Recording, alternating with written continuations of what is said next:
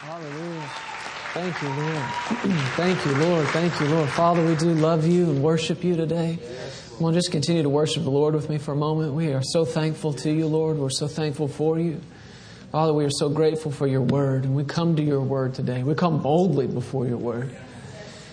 We believe that we receive eyes that see, ears that hear, hearts that understand. We want more than anything eyes that see Jesus. As we look into the Word, we want to see the Word, the Word made flesh.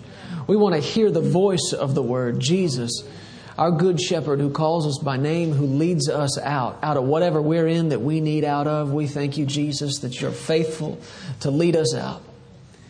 And we thank you so much for hearts that understand today more about who we are in Jesus, who Jesus is in us. Father, we receive from you today manifestations of the presence of Jesus. Jesus, our healer, Jesus, our Savior, Jesus, our Redeemer. Yes. Thank you for this, Lord. I believe that this will be a marker on the timeline of our lives and on the timeline of this church, and we'll be able to point back to this day and say, We were changed then. We were different then, and we're not going back. We're not going back. Thank you, thank you, thank you, Lord. Somebody say, Thank you, Lord. Thank you, Lord. Say it again, Thank you, Lord. Thank you, Lord. You're wondering what you're thanking Him for, everything. This just everything, that's all. when you don't know what to say, you can always say, Thank you, Jesus. Those are the people with the greatest faith. Those who are just thanking the Lord all the time. Thank you, thank you, thank you, thank you, thank you. You can thank Him by faith for what He's done. You can thank Him by faith for what you're expecting Him to do, what you're counting on Him to do. Just thanking Him all the time, all the time. Amen? It's a real privilege and an honor to be with you guys today. We've already had a lot of fun first service. How many uh, hangovers do we have from first service? Is that the right word, hangover? Is that really the way? I, I guess if you are hungover, this is a good place for you to be this morning. Hopefully, we can do something about that too. But uh, anybody? I know you were here first service. Thank you, sir. I remember the beard. Thank you for being back second service. Anybody else with us from the first one this morning? Listen, I think uh, the way the Lord's leading us in this service, it's going to be totally different than where we've already been.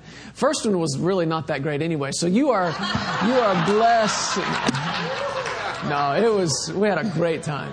Really a wonderful time. So I encourage you to go get that CD or however uh, your church has made that available to you. Don't miss out on that.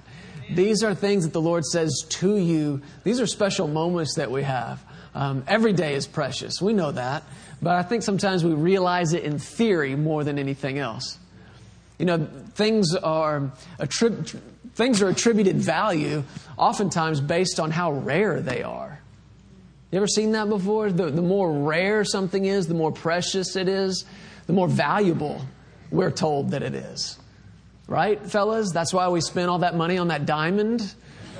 Because it's so rare. Meanwhile, every other hand in here has one on it. That's how rare those are. But even more than things like that, these, these moments that we have together, these are what's rare. You don't, you don't ever get another today. I know tomorrow's coming, and, and that's great, but this one, this one that we have in here together this morning. So I really do believe that oftentimes when you're part of a family like this, you're here uh, because you've got something to bring, you've got a supply. But I do believe that the Lord speaks to you in this place. I believe the Lord gives you answers in and through this place. But here's the catch you got to be here to hear it. I have experienced this before, and I know I've heard the Lord say this to me before. Jeremy, I want you in this place at that time because I'm going to be speaking to you there, whether you're there or not to hear it. You understand what I'm saying? And there are people, I really believe it, there are people in this community who are getting answers on a weekly basis in this place, and they're not here to hear it. And that's a sad thing. But you're here, so I'm not talking to them, I'm talking to you. and we're going to have a good time today. So if it's worth it to you, go back and, and find out what the, the Lord already said to us in this first service, because I think today we're going to take in the second service a bit of a different direction. If you brought a Bible, I want you to go with me to the book of Matthew. Excuse me, and let's begin in Matthew chapter 11. And I want to read some things that Jesus said. How many believe those are important things? As a matter of fact, I think we'll spend the whole day looking at red words today. It would do you good to every day put your eyes on red words. In Matthew chapter 11, verse 25, let's start there. It says, At that time, Jesus answered and said, I thank you, Father. So who's he talking to here? He's talking to his Father. Man, I, I think we sometimes underestimate what a gift it is to have a glimpse into Jesus' prayer life. And you know, he had one of those, right? You know, if Jesus had to have a prayer life, what do you think you need? Yeah, you and I better have one, huh? So here's a glimpse into Jesus having a conversation with his Father. I thank you, Father, Lord of heaven and earth, for what, Jesus? That you have hidden these things from the wise and prudent and have revealed them to babes. Even so, Father, for so it seemed good in your sight. Verse 27, the conversation shifts, and it's like he's talking to us now, and he says, All things have been delivered to me by my Father, and no one knows the Son except the Father. Nor does anyone know the Father except the Son, and the one to whom the Son wills to reveal him. So, in just a couple of verses here, we've already heard Jesus talk about this idea, this concept of revelation. What did he say in verse 25? That God has revealed these things, not to the wise, not to the prudent, but to babes, he said. But, and then in verse 27, he said, No one knows the Father except the Son, and the one to whom the Son wills to reveal him. So Jesus is talking to us about revelation knowledge, revealed knowledge. And whether you know this or not in your Christian life, that's what you're after. You want revelation. More than anything, that's what you want. We prayed this a moment ago about having eyes that see and ears that hear. Jesus, in uh, just a couple of chapters later from this, he's going to be preaching to a great big crowd of people. But to many of them, he said, Look, you've got eyes, but you don't see. You remember when he said that? Seeing, they don't see. Hearing, they don't hear. And he was explaining a parable to his disciples. And after he told the parable, they came and brought him aside and they were like, Can you explain to us what that whole thing was that you just said? It was the parable of the sower. Won't get into all of it, but, but he said, Look, I'm having to preach to them in parables because seeing they don't see, hearing they don't hear. But then he turned around to his disciples and said, But your eyes are blessed. Yes. Your ears are blessed. Why? Because you see and you hear.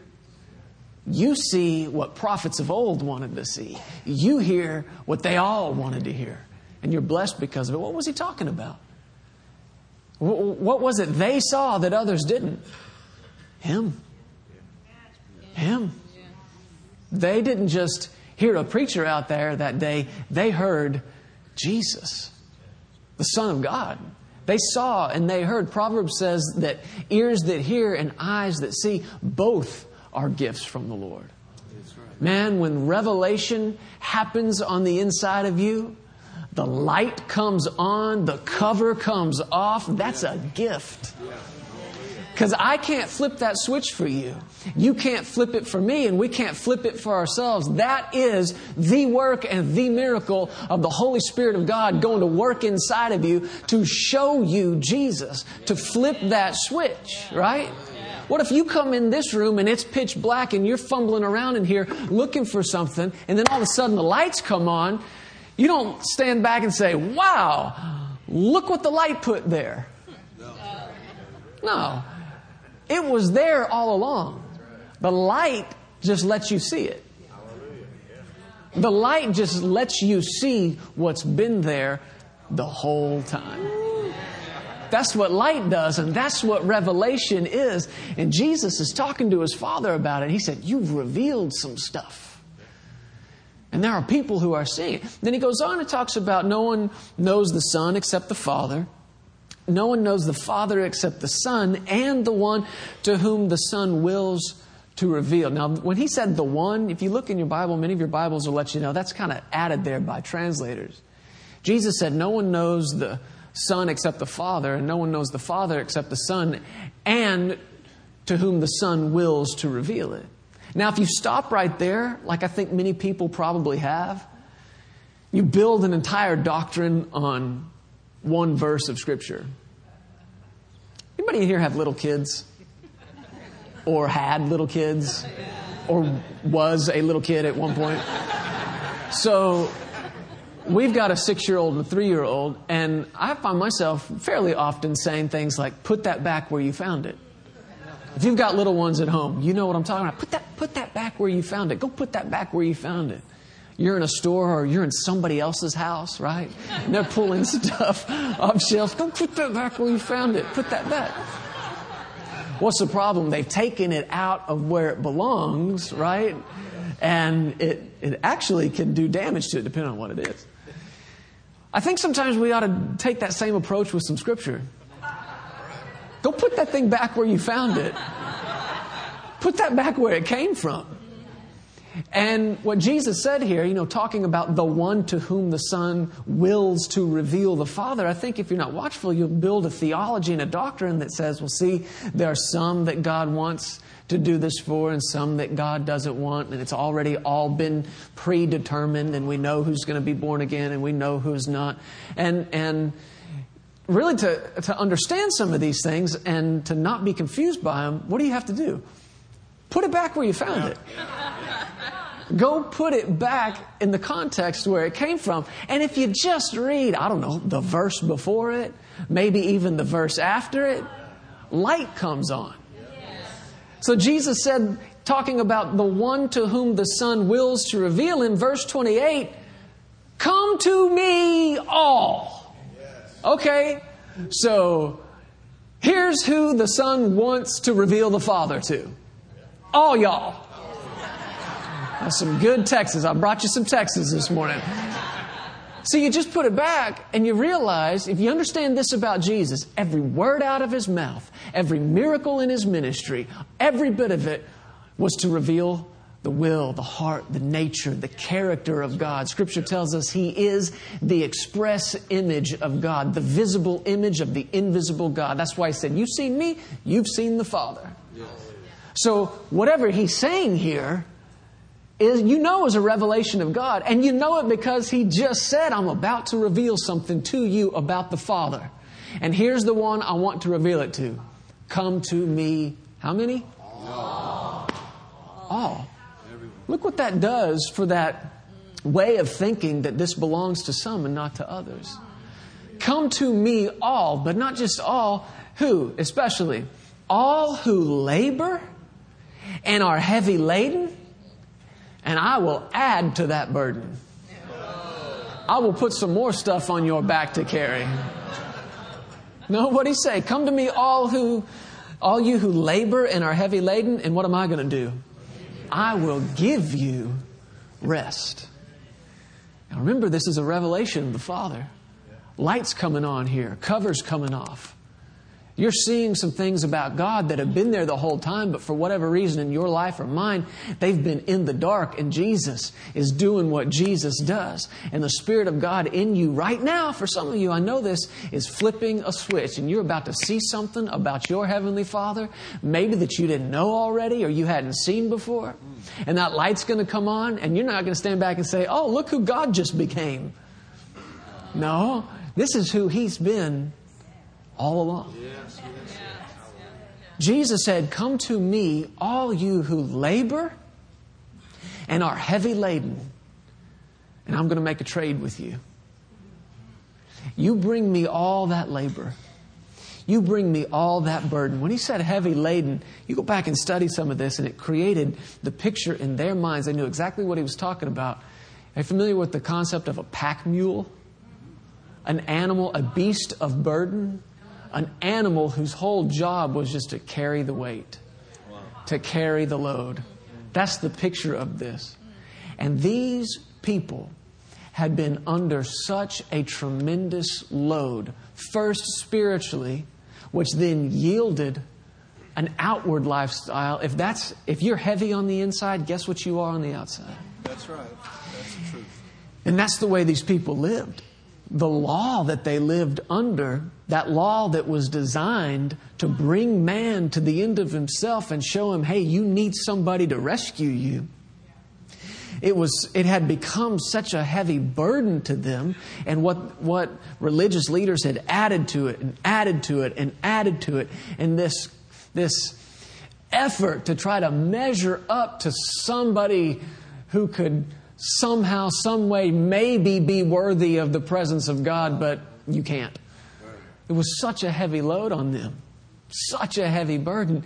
And Jesus said, Hey, come to me, and I'm going to make a trade with you. You give me all of that, all your burden, all your weight, all your labor, all your toil you study some of this, you know you're going to find connected to it, and we'll look at it here in just a second. All your worry, That's right. all your anxiety, I'll trade you. I'll give you my, what was it? Rest. Now, whatever you do, do not tell Jesus that that's a bad trade. That's a bad trade. I think he knows it though. To understand what's going on though, you got to back up to verse 25 where we began. Do you notice that it said, at that time? Jesus answered and said some things. Do you see that there? At that time. I was studying this several years ago, and I found another translation of Scripture that I really like. And those of you who just love studying the Word, I really recommend it. It's the Wuest translation, the Wuest New Testament. I think it's W U E S T. And in that translation, he, he really expounds on this. It doesn't just say at that time, it says at that epochal and strategic moment. Epochal and strategic moment. So the idea here is, is don't just look at this as like, you know, 11 o'clock on a Tuesday, Jesus said something. This was not just a time of day, this was a strategic moment. And when I read that word epochal, I had no idea what it meant. So I had to look it up E P O C H A L. And this is what it means it means a moment that signifies the beginning, the beginning of a new development or a new era. Good. It's a moment in time. It's a marker, if you will. We prayed that a moment ago about this being a marker that signifies the beginning of something new. A new way of living, a new way of thinking started right here at this moment and began a whole new development, a whole new era. But here's what else goes with that. The understanding of an epochal moment is that to begin a new development, you first have to end an old one. Yes. And that's what's so powerful about this moment. In the same moment, you begin something new and you end something old. And if you think about it, there are moments like this in our lives. They're not necessarily every day, but our lives across that timeline of your life, they're kind of kind of sporadic through that. You've had these moments, these epochal moments that started something new and ended something old. The one I always think of is September 1st, 2007 for me. That's the day I married Sarah Hart. That was an epochal moment for me. Why? It began a new development, a new era, a new way of life. But the moment this new way of life began, guess what hap- happened to the single way of life? he ended. For married Jeremy to live and flourish and thrive, single Jeremy had to come to an end. I don't mean I lost my personality, I lost my character, none of that. But you know, you're familiar with this, this concept of marriage, right? And you, when you get thrust into that, there's some things that need to change. And I'll tell you, this is what makes it difficult for people, especially early on in the marriage, when you're trying to live in this new development, in this new era, and hold on to the old one. That's going to make stuff hard fellas. That's going to make stuff really difficult when you're trying to keep single you alive in this new development. No, for this one to start, this one needs to end. We had another one of those moments after we'd been married a couple years when Justice James Pearsons was born into our house, and us without kids that era ended. And the new era began. The, the new development. And it actually, it's almost hard to remember the old one. We have pictures, so I know it happened. But it's hard to remember back. We talk about it sometimes and we look at each other like, what did we do?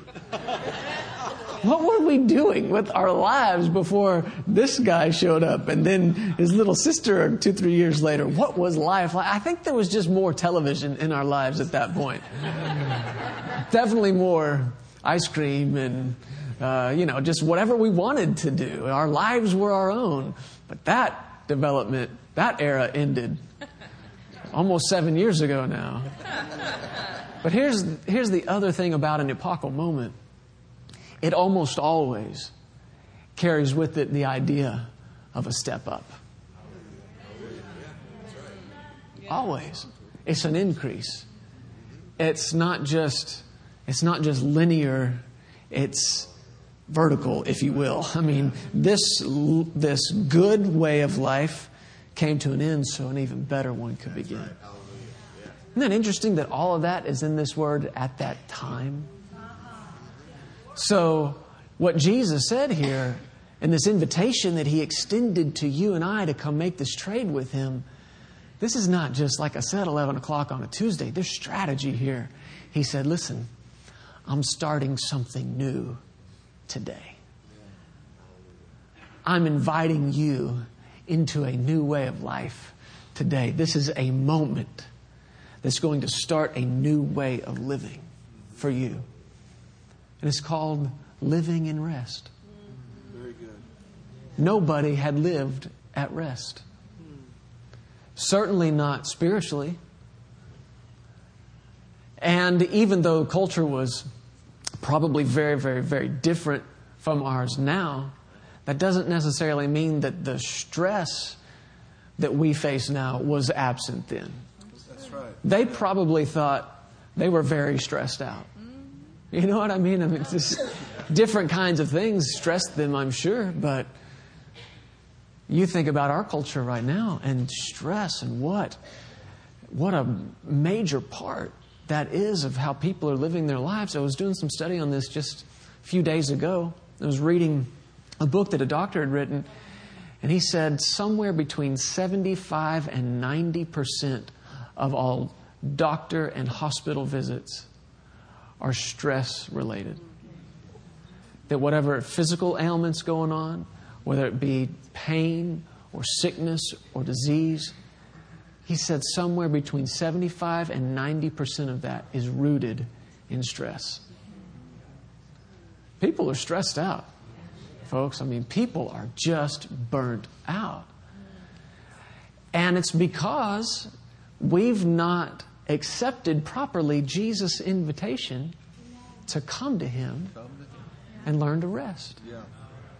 Because the kind of rest we're going to talk about for a few minutes has to start on the inside. Yeah. It's got to come from the inside out. It cannot come from the outside in. And people are trying to make it. When you try to make rest and free yourself from stress, you make, try to make that come from the outside in. That's when you start looking to prescription. That's when you start looking to drugs or alcohol, or you start looking to anything that you can try to bring, like I said, from the outside in. I was just recently sent an email from the CEO of an organization, just an email blast, not, not, not a Christian guy, I guess. But he was writing about some of these things, stress, and their company produces some products that are supposed to help you cope with it. And he was talking about the levels of stress that he was suffering from in his life and how he spent so much money trying to figure out a way out of it and how he spent three weeks with Buddhist monks in Tibet. And at this point, I gave him a real hefty eye roll, you know? But this is what people are trying to fix on a daily basis the stress, the stress, the stress. There's a higher way of life available to you and available to me. But it came to you as an invitation. And Jesus, I've never said this before, he's waiting on your RSVP to his invitation. And it's an RSVP, ASAP kind of invitation. It's not automatic, is what I'm saying to you. That's right. Would you like to know how to deal with some of this stress? Yes, sir. Because it's coming to you every day from so many different places. There are stressors that happen as the result of events in your life, a, a death in the family, or uh, a divorce, or relationship trouble, or a job loss, any of these kinds of stressors, like an, a, a, moment, a, a, big thing that you look at, and it, and it tries to feed stress to you, but as much or maybe even more so than stuff like that is just the daily stuff. Yeah. Just the stuff, man. and there's a way to live. It's not a way to live free of all this because all of it's natural stuff, and as long as you're on this planet, it's coming. That's right. But there is a way to live above it. There is a way to live where it doesn't affect you like it affects everybody else. And of course, you know this it starts with coming to Jesus. You're here in Matthew. Just turn back a few pages to uh, Matthew chapter 6. Let's look at some other things Jesus said about this. I believe today could be an epochal moment for you. That the old era of your labor comes to an end and the new era in your life of His rest starts. Could that be this day? Could this be that day for you? In uh, Matthew chapter 6, Jesus said in verse 24, No one can serve two masters, for either he will hate the one and love the other, or else he'll be loyal to the one and despise the other. You cannot serve God and mammon. Now, I think a lot of people have thought that meant you can't serve God and money. He's saying you can't serve God and money as a God. That's right. You can't serve God and money as a God. When he said this, if you, it takes kind of looking at some of the other accounts, if you couple it with Luke chapter 12, this response came from a guy who interrupted his message and said, Hey, teacher, tell my brother to divide the inheritance with me. And Jesus responded to him and said, Man, you can just almost hear the frustration in his voice. Man, I was talking. Man, who made me a judge or an arbitrator over you? And he said something to this guy I guarantee you that guy was not expecting. He said, What you need to beware of is covetousness. Beware of covetousness. All covetousness is, is wanting something too much. Just wanting it too much. So that's what all this, you put it back in the context, that's what this is in response to. Look, you can't serve God and serve money as a God. Verse 25, therefore, I say to you, do not worry about your life.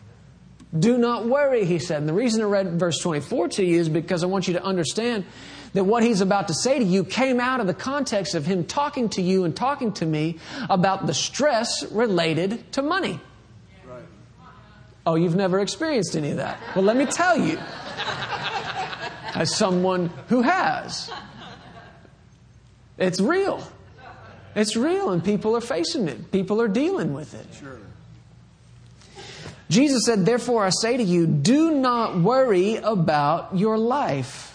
Other translations say, take no thought. Others say, take no anxious thought. I like this though, New King James. Do not worry about your life. And I like these two little words, do not. We touched on this first service. You go back and study some of this in the original way it was written, it might have been better translated like this. You ready? Stop it. Yeah. When he said do not, it was some of the strongest prohibitive language that they had in the Greek language or the way it got translated. Stop it. In other words, don't let this continue. Stop worrying about your life. Now, help me out, Christians. When God tells you to not do something and you go ahead and do it anyway, what's that called? I'm looking for a little three letter word. What's it called? Sin. Sin. Very good, boys and girls. It's, it's called sin. When God tells you don't do this and you do it anyway, it's called sin. So if God said to you, stop worrying, and you go ahead and worry some more, what's that called? Sin. It's sin. It's the sin of worry. It's going over big. I can feel it right now, how excited. the reason we have such a hard time with that, though, is our response to it is, you know, I can't help that. It's only natural that I worry. It's only natural that I worry. And to that I say, you're exactly right. It's only natural. That's right. Only. That's all it is, just natural. And Jesus said, Stop it. Stop worrying about your life, what you will eat, what you will drink, nor about your body, what you will put on. Is not life more than food and the body more than clothing? He said, Look at the birds of the air. They neither sow nor reap nor gather into barns, yet your heavenly Father feeds them. Now here's the question Are you not of more value than they? Yes. So when Jesus asks you a question, it's not rhetorical, it's for you to answer him. So imagine Jesus is standing here looking you in the eye and says, I've got a question for you. If you look out the window and consider all the birds out there, take a break from your worry for a second and watch them. Watch them. Are they have you ever seen a bird pace? have you ever seen a bird lie awake at night worried about where the food's going to come from, where the clothes are going to come from? He said, "Look at the birds. Look at the birds." And then he asks you this question, "Are you not of more value than they?" Here's how you one of the first steps on how you enter in to the rest of God you begin to get a revelation of your value. Your value. Jesus is asking you whether or not you know how much you're worth to God. Because if you knew what you were worth, if you knew how valuable you were to Him, you wouldn't worry about the food on the table. You wouldn't worry about the clothes on your back. You wouldn't worry about the money coming into your house. You've got to get a revelation of what you're worth. Yes. Have you ever, I don't know if you've ever experienced this or not, but you go, let's say you go into a place and you buy something. You see something in there that's, for whatever reason, it just captures your heart. Maybe it looks like something you grew up with. I, I don't know. But you, you, you're willing to pay whatever price they're asking for it because it means something to you. It's precious to you. Somebody comes to your house sometime later and they see that thing, whatever it is, up and up on the shelf, whatever, and like, what is that? And you tell them what it is, and like, what, what what'd you pay for that? And maybe you paid a lot. And they said, You paid that for that? Are you crazy? And they look at you and say, It's not worth that much. But the problem is, they don't get to determine how much it's worth. Why? They didn't buy it. You bought it. So you, watch this now. This is so cool. You are the only one on the planet who gets to determine its value. Why? You bought it. And you, because you bought it, are the one who attributed value to it. And you said it's worth at least this much, if to nobody else but me. And even if the rest of the 7 billion of us totally disagreed with you, none of us get to determine its value because we didn't buy it. It's the price that's paid for something that determines its value. Can I tell you that the Bible says you were bought with a price? Scripture says you were redeemed not with corruptible things like silver and gold, but with the precious blood of the Lord Jesus Christ, which means you don't get to look in the mirror and talk about how unworthy you are. You don't get to tell God you're not worth this. You don't get to think in your life how, how low down, how dirty, what a dog you are. You don't get to talk unworthy words. Why? You didn't buy you. He bought you. He paid for you. You don't get to just feed on other people's words about who you are. They didn't buy you To the ones who said your whole life you were worth nothing, you are nothing, you'll never be nothing, they didn't buy you. They don't get to determine your value. Jesus Himself bought you, paid for you. And when God paid with the blood of Jesus, He was saying to all men for all time, This is what you're worth to me. And it matters not to, to me what anybody else says, what anybody else thinks. I've attributed value to you. And the moment I paid this for you, that's what you became worth. What's that do to your worry level? What's that do to the anxiety level? Are you kidding me? This is what I'm worth in the eyes of God? What do you do with the most precious things in your house? What do you do with the most valuable things in your house? You take care. You take care of them. The things in your home that are worth the most to you, I guarantee you they're not sitting out in the front yard right now at your house.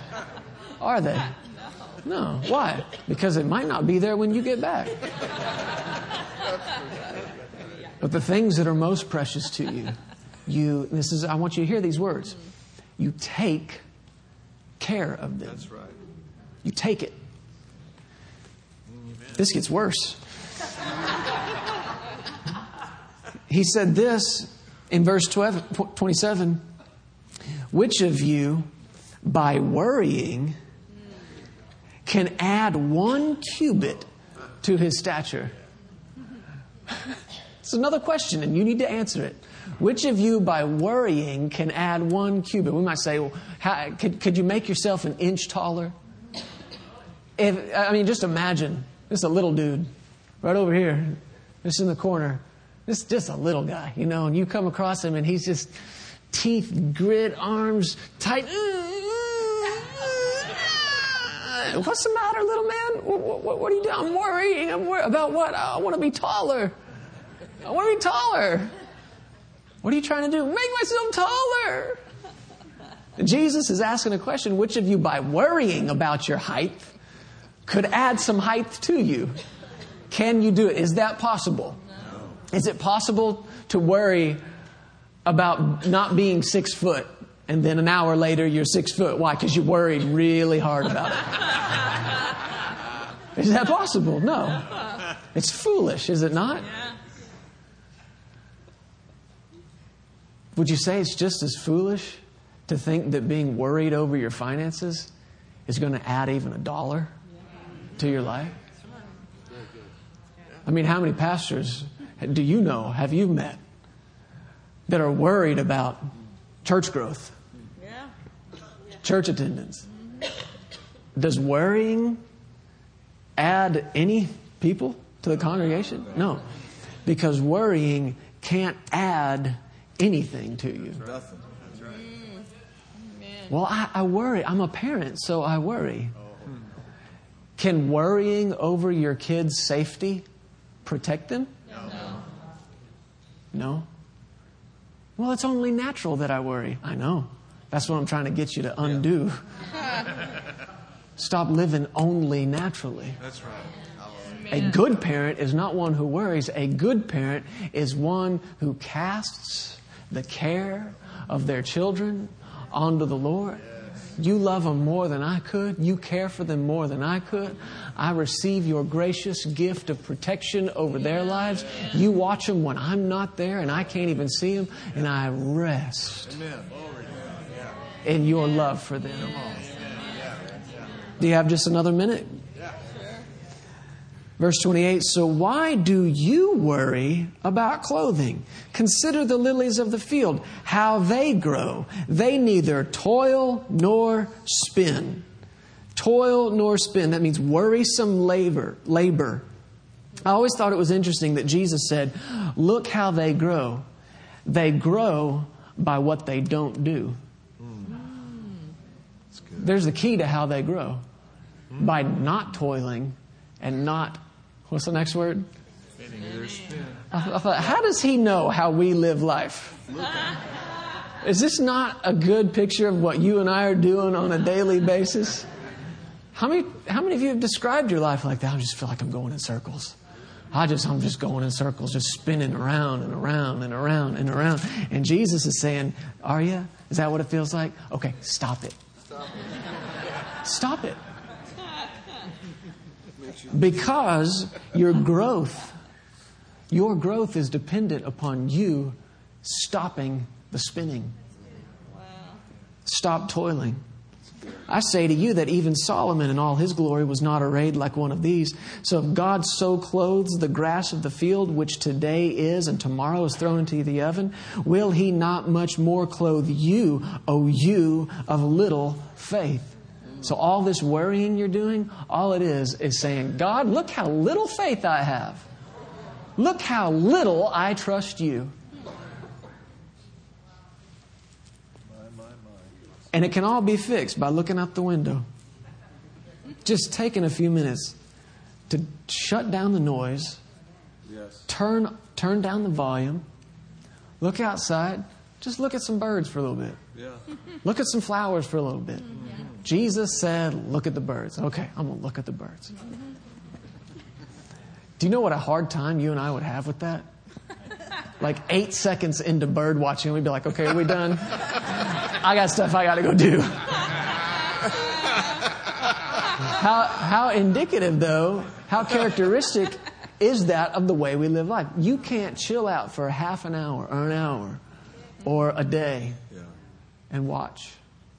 Just meditate on what God has put in creation to show you, to reveal to you, to turn the light on for you about what He thinks about you, how He feels for you. Therefore, he said in verse 31, wow. do not worry. Come on, help me out. What did he really say? Stop, Stop it.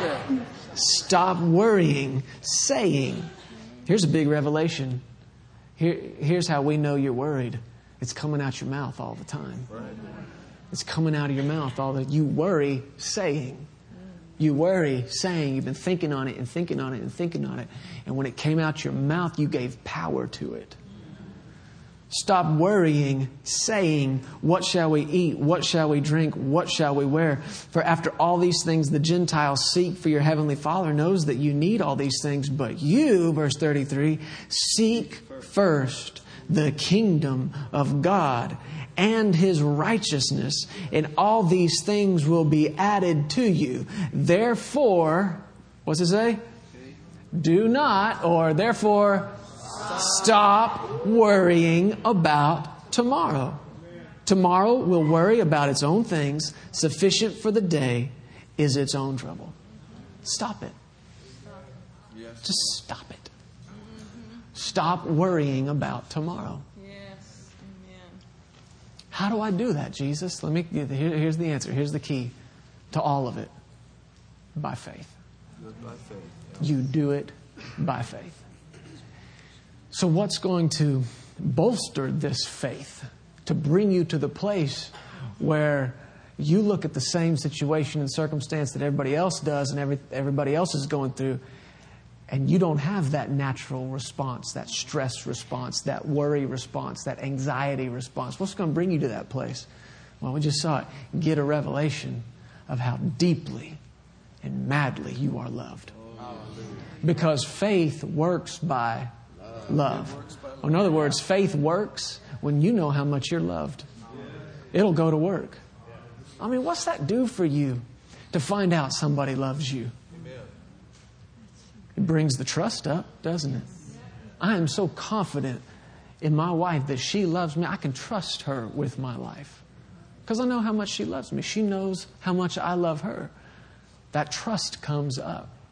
And when you trust, you rest. Yes. You're, you're better at this than you know. That's right.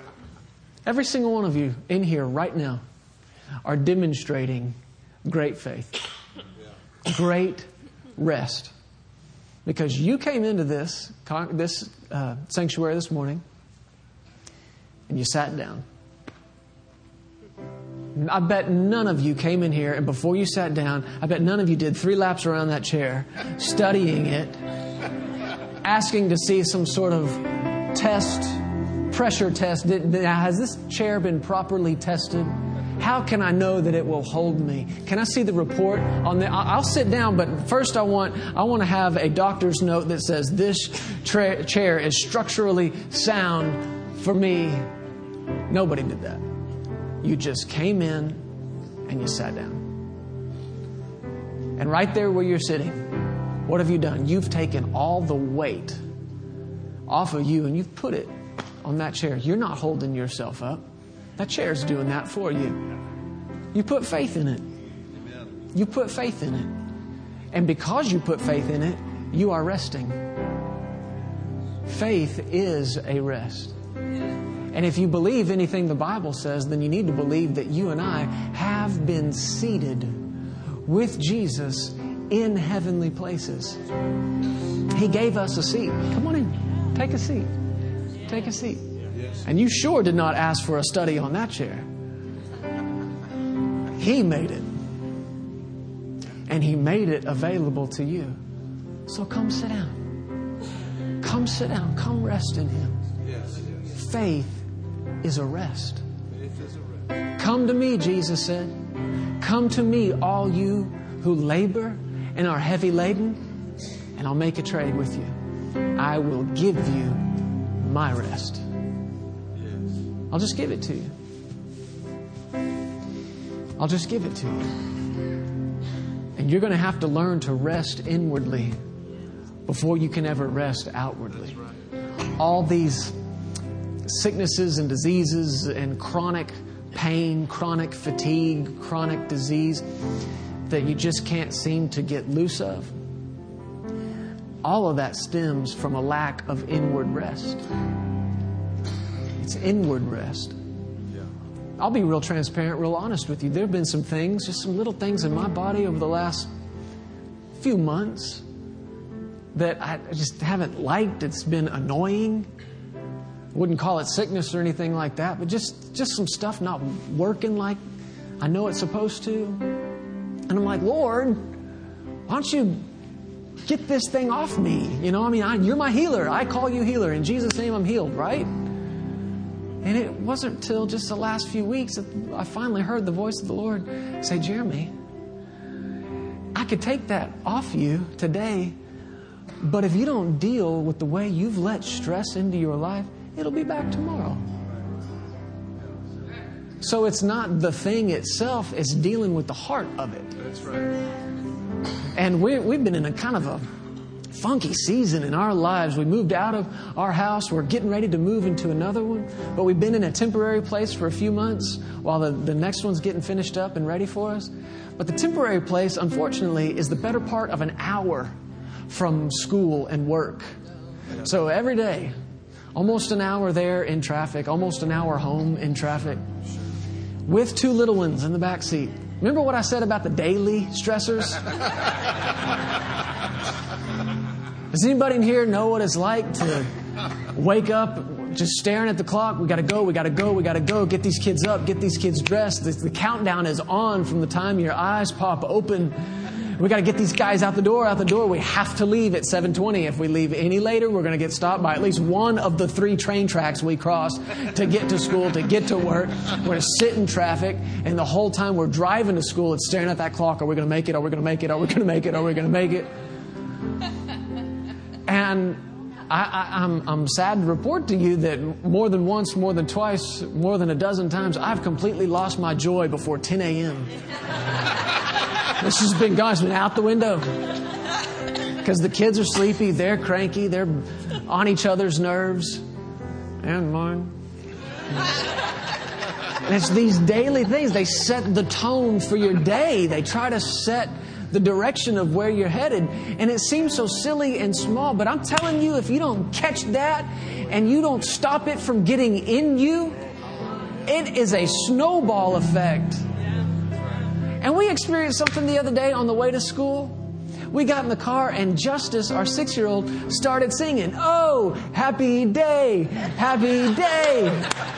He said, Daddy, turn that song on. So I find it on my phone and we turn it on. Oh, and the family just starts singing. We're all singing, Happy Day, Happy Day. Jesse, she's, she's singing it. And then when that song was over, Sarah and I started pulling up some of the old praise and worship songs that we liked when we were kids. and started playing them for Justice and Jesse. And a lot of were just loud and fast and fun. And I look in the back seat, Justice is air drumming, air guitaring. I'm beating the steering wheel. We sang, we praised, we worshiped, we air guitared, we air drummed for the better part of an hour all the way to school. Same traffic, same timing, but we arrived in a totally different condition. And it's like it occurred to me wow, praise and worship can change how you feel. Somebody should preach on this. totally affected our day, absolutely changed it. What we do, we entered into some rest just by praising and by worshiping. It wasn't hard, it was easy, it was fun. You can do this. But this is an invitation that's been extended to you. I took too long, Pastor. This invitation's been extended to you, and He's waiting. Are you going to come? Yeah. Because you can, you can go to counseling, you can go to therapy, and I'm not saying anything is necessarily wrong with any of that stuff unless you do it first. When you put any of that stuff before coming to Jesus, it's nothing but just chasing your tail, chasing your tail, chasing your tail. Very good. Very good. You bring this stuff to Jesus. You come to Him with it. Cast the care. Yes. Let Him take it, and He'll carry it for you.